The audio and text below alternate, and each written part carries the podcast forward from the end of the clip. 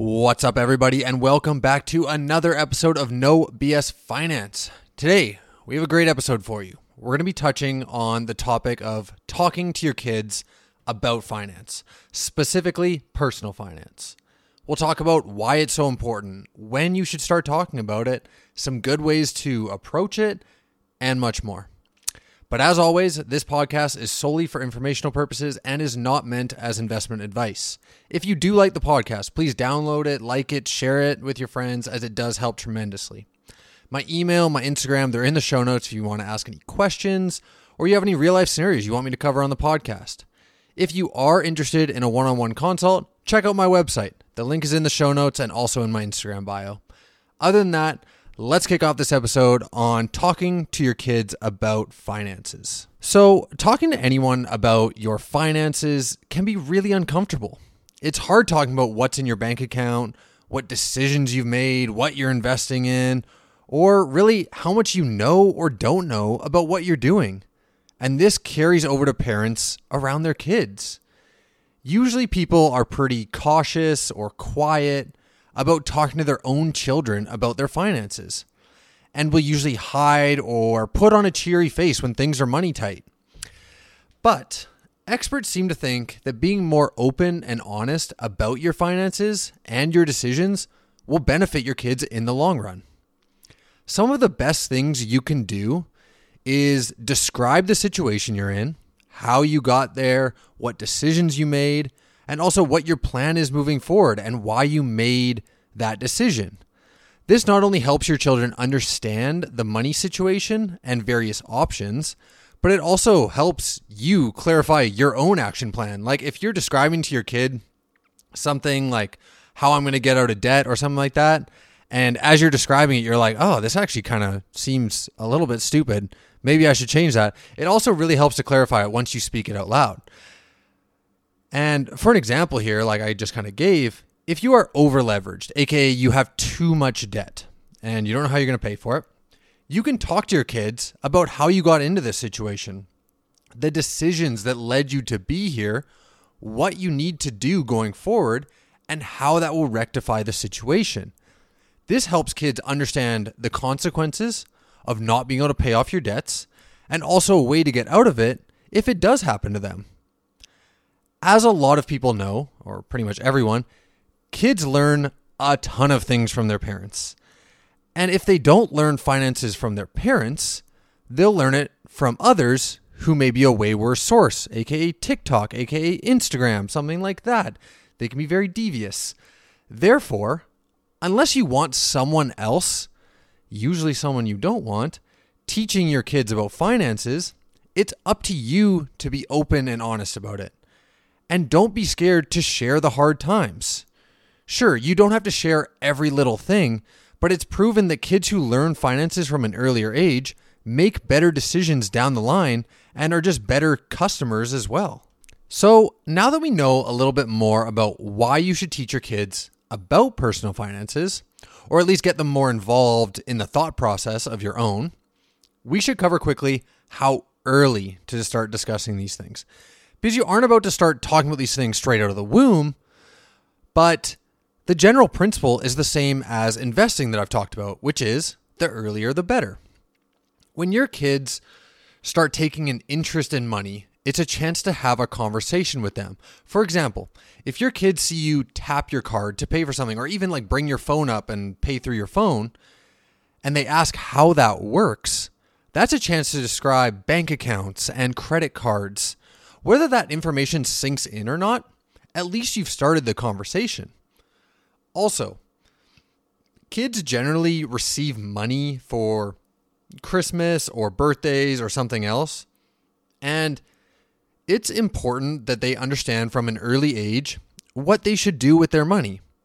So, a really good principle is that they understand, like, that they can spend some of that money, they can save some, they should invest some, and they should share some. Whereas kids who haven't learned anything about money won't understand the value of saving and will just spend it all because why would they look towards the future? I'm a kid, I'm just going to spend all my money. And this reverberates down their lives as they just start spending money every time they get it in a paycheck. That's why you see a lot of people living paycheck to paycheck because they just spend it and they don't save anything. In my mind, it's like the value of the things you learn in grades like 6 to 10. Sure, a lot of it you won't use later in life and you may not see the value in it. It's like learning how cells work. Do I use that on the daily basis? No. Do I use it ever? Probably not. But those grades in ages 6 to 10 or even like throughout schooling, it teaches you the underlying values of how to study, how to learn, how to work hard, etc. And it's similar to learning about personal finances. They may not understand the intricacies of how to invest or how credit cards work or leverage on a house and interest rates and all that kind of stuff, but the underlying values and principles of saving money, spending some, sharing some, and investing some of that money will stick with them. Now we know why it's important to talk to your kids about money and that starting earlier is better. But what are some tips to get your kids into good money habits? So I'm going to go over 10 tips that uh, are kind of overarching, I guess. But I don't want you to feel pressured to remember all them. Like, of course, you can go back in the episode and listen to them, uh, anything like that. But don't feel pressured to remember them. Because my whole thing with podcasts is kind of like the good stuff will stick. So if just one or two of these stick in your memory, that's great. That's awesome. Two is better than zero. So I'm going to name 10. Hopefully, you get all 10. But if you don't, then just stick to the ones that really stick out to you and you kind of remember for a while.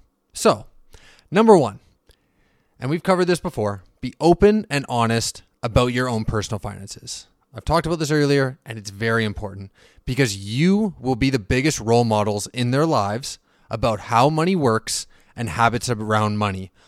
A lot of people can talk to financial advisors, financial planners, but at the end of the day, you see a lot of people's money habits totally reflected in how their in how their parents dealt with money. So, be open and honest about your own personal finances. Next one. Talk to your kids about how money is used every day. So this could be from paying for groceries to paying to keep the lights on to paying for rent, paying for your mortgage. Talk to them about how important it is just to live your everyday life so they understand the value of money and they're not like, when they're older, they're not like, oh, I'm going to go buy this Gucci handbag or something like that when they can't even afford to pay their bills. So you understand, so you talk to your kids about how money is used every day and the main priorities that money has to cover.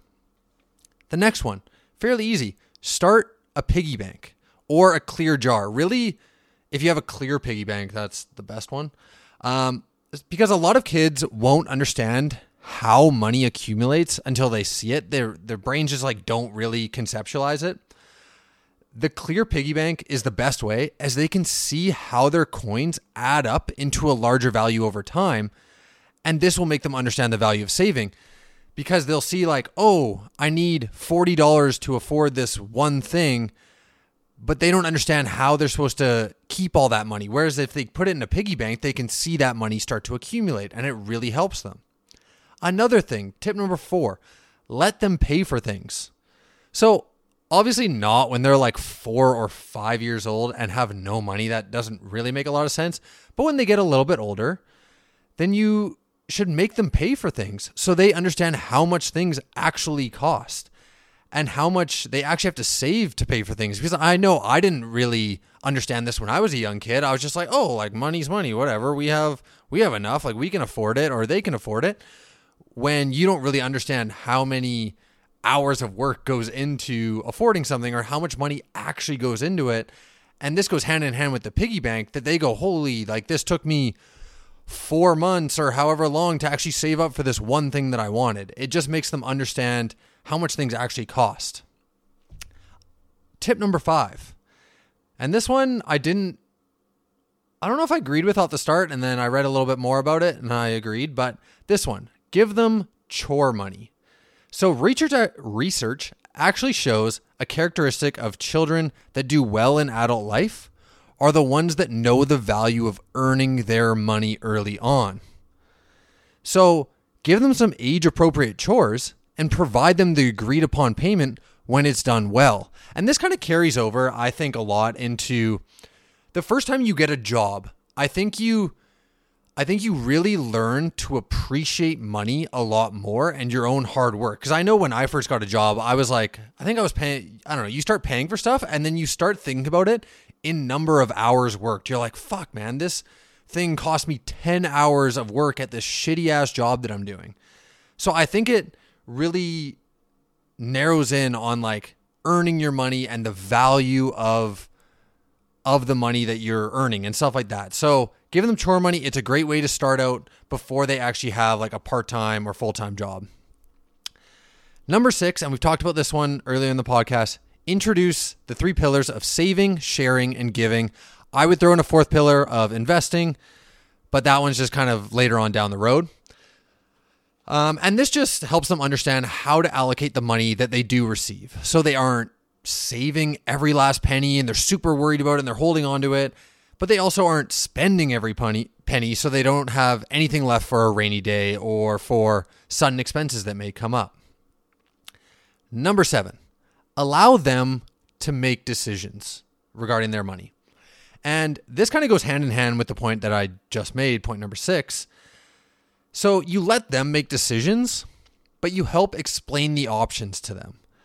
Something like, oh, you can you can like just afford to get this Lego set, but maybe you want to get an experience instead, like something going to the zoo. So you so they understand like the various options they have with their money, or even the concept of not being able to afford something yet. If you're like, oh, this Lego set costs forty dollars, and they're like, oh, I only have thirty, then you're like, hey, this is an agreed upon price and you can afford it. If you go up and try and pay with $30, they're going to say no. So that's something that they need to understand as well. All right, tip number eight. Inter- okay, so these last three, just as a precursor, they come a little bit later in life. I think the ones before can kind of come a little bit earlier, but these last three are a little bit later. Introduce them to investing. So I think this one is really important to get earlier on. And I think there's a lot of good tips that do help with this. I think the one that I'm going to give right here is probably the best way to frame it for kids.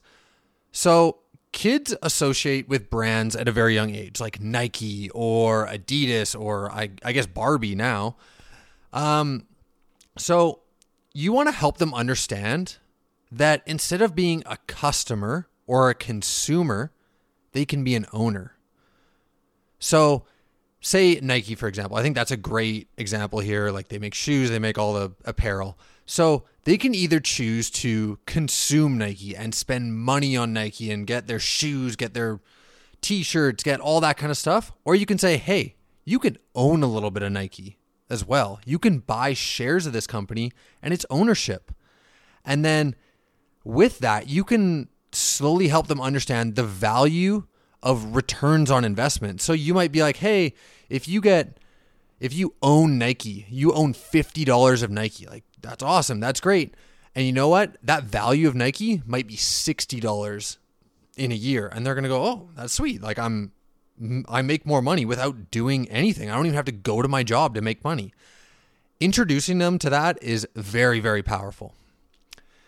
All right, number 9 talk to them about everybody's favorite taxes. And I'm sure everyone listening to this podcast wished that someone talked to them about taxes when they were younger. Like, I know for myself, I wish we had a class on taxes when I was in high school. I wish I understood when taxes were, how they worked, like how I could do them, anything like that. So, I I think talking to them about taxes, you don't have to get into the super, super detailed of it, but you should really help them understand that when they get their first job, that their hourly pay, say that their hourly pay that they sign on for is $20 an hour, that won't be reflected in their take home pay. Like they need to understand that taxes are going to come off to that. Where do those taxes go? And what do what do those taxes actually go towards? It helps towards infrastructure. It helps towards making the economy better, like that kind of thing. Uh, I don't think, actually, you know what? I know that going, oh, uh, taxes, like the tax man takes it and everything sucks and like our government sucks for taking your taxes and all this kind of stuff. That's the wrong approach.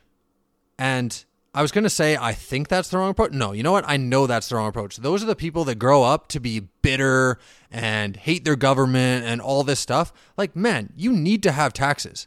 I don't think people understand that you have to have taxes in a country. If you didn't have taxes in a country, we wouldn't have roads. We wouldn't have healthcare here in Canada, probably in the US as well, probably in a lot of places. Like there's a lot of stuff that it goes towards. And I think making your kids understand not only that they have to pay taxes, but where it goes so they can understand how things work. I think that's incredibly valuable. I think a lot of people would agree with that, especially how and when to pay their taxes is very, very valuable to learn at a young age. And tip number 10 help them build credit. So, this can be done by opening a credit card account for them and explaining to them how it works, how they should pay for it, and how it helps build credit. When I say how they should pay for it, you better be saying pay for it in full every time, or here are the consequences of not paying it off. And I think that's it's important to start that at a young age because if you see that they're not paying it off, then you kind of go, you give them the extra chances while it's not like bankrupt or bust or something like that. Because you can tell very early on whether someone understands the value or like how credit cards work. And if you see that your kid is like, oh, I'm going over my spending limit, and you continue to describe, like, hey, you can't do this, and they continue to do it, you just cancel the credit card. It's as easy as that. Um, and you should definitely describe how building credit helps them later on in life, like with getting a mortgage, getting a loan for a business if they want to start one, or or something like that. So those are the ten tips. Um, I think these are these are obviously just some tips, and not all of them will be applicable at every age, as I kind of talked about. But overall, they should help your kids become a lot more money smart down the line and empower them to make smart choices later on in life. So, to kind of sum this all up, I think overall, like, I think the overarching most important tip that I have for you is to be a good financial role model to them. And it goes back to what I talk about. I swear it feels like every podcast, but do your research and understand do your best to understand what you're talking about. Do your best to understand what you're doing with your own finances so you can describe it to your kids. It's no longer about you. It's about your kids and your kids are super important. And on top of that you have to be able to live by what you are saying. If you say one thing like oh you should invest i don't know 20% of your income or something like that and then you go and do another like you're only investing like 5% of your income they will do what you do, not what you say. And I think anybody who's a parent can agree with that. So you have to get your financial habits together in order for your kids to build good habits. So that's going to wrap up today's podcast. And some of the key points were that talking to your kids about personal finances help them helps them be better set up later in life. Starting early is important so they can set up habits early in life. And there are lots of tips to help them, but the most important is to be a good financial role model for them. So, I hope you enjoyed the podcast. I hope you learned something new. I hope you can implement some of these things. And if you like the podcast, please like it, share it, download it, as it does help tremendously. If you have questions, shoot me an email. If you want to talk about your financial situation, find me on nobsfinances.com and let's get started. So thanks again, everyone. I hope you have a great day, and we will see you next week.